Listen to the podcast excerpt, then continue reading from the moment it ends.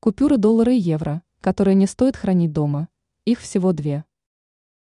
Есть две банкноты, пользующиеся особой популярностью у теневого сектора экономики.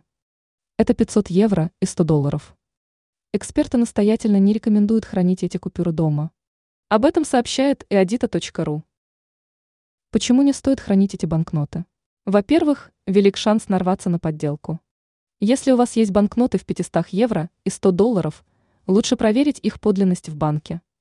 Во-вторых, с купюрой в 500 евро могут возникнуть проблемы в странах Европы. Дело в том, что в 2016 году их прекратили печатать, а с 2019 начали изымать из оборота. Ранее сообщалось, что в России серьезно подорожали квартиры в новостройках.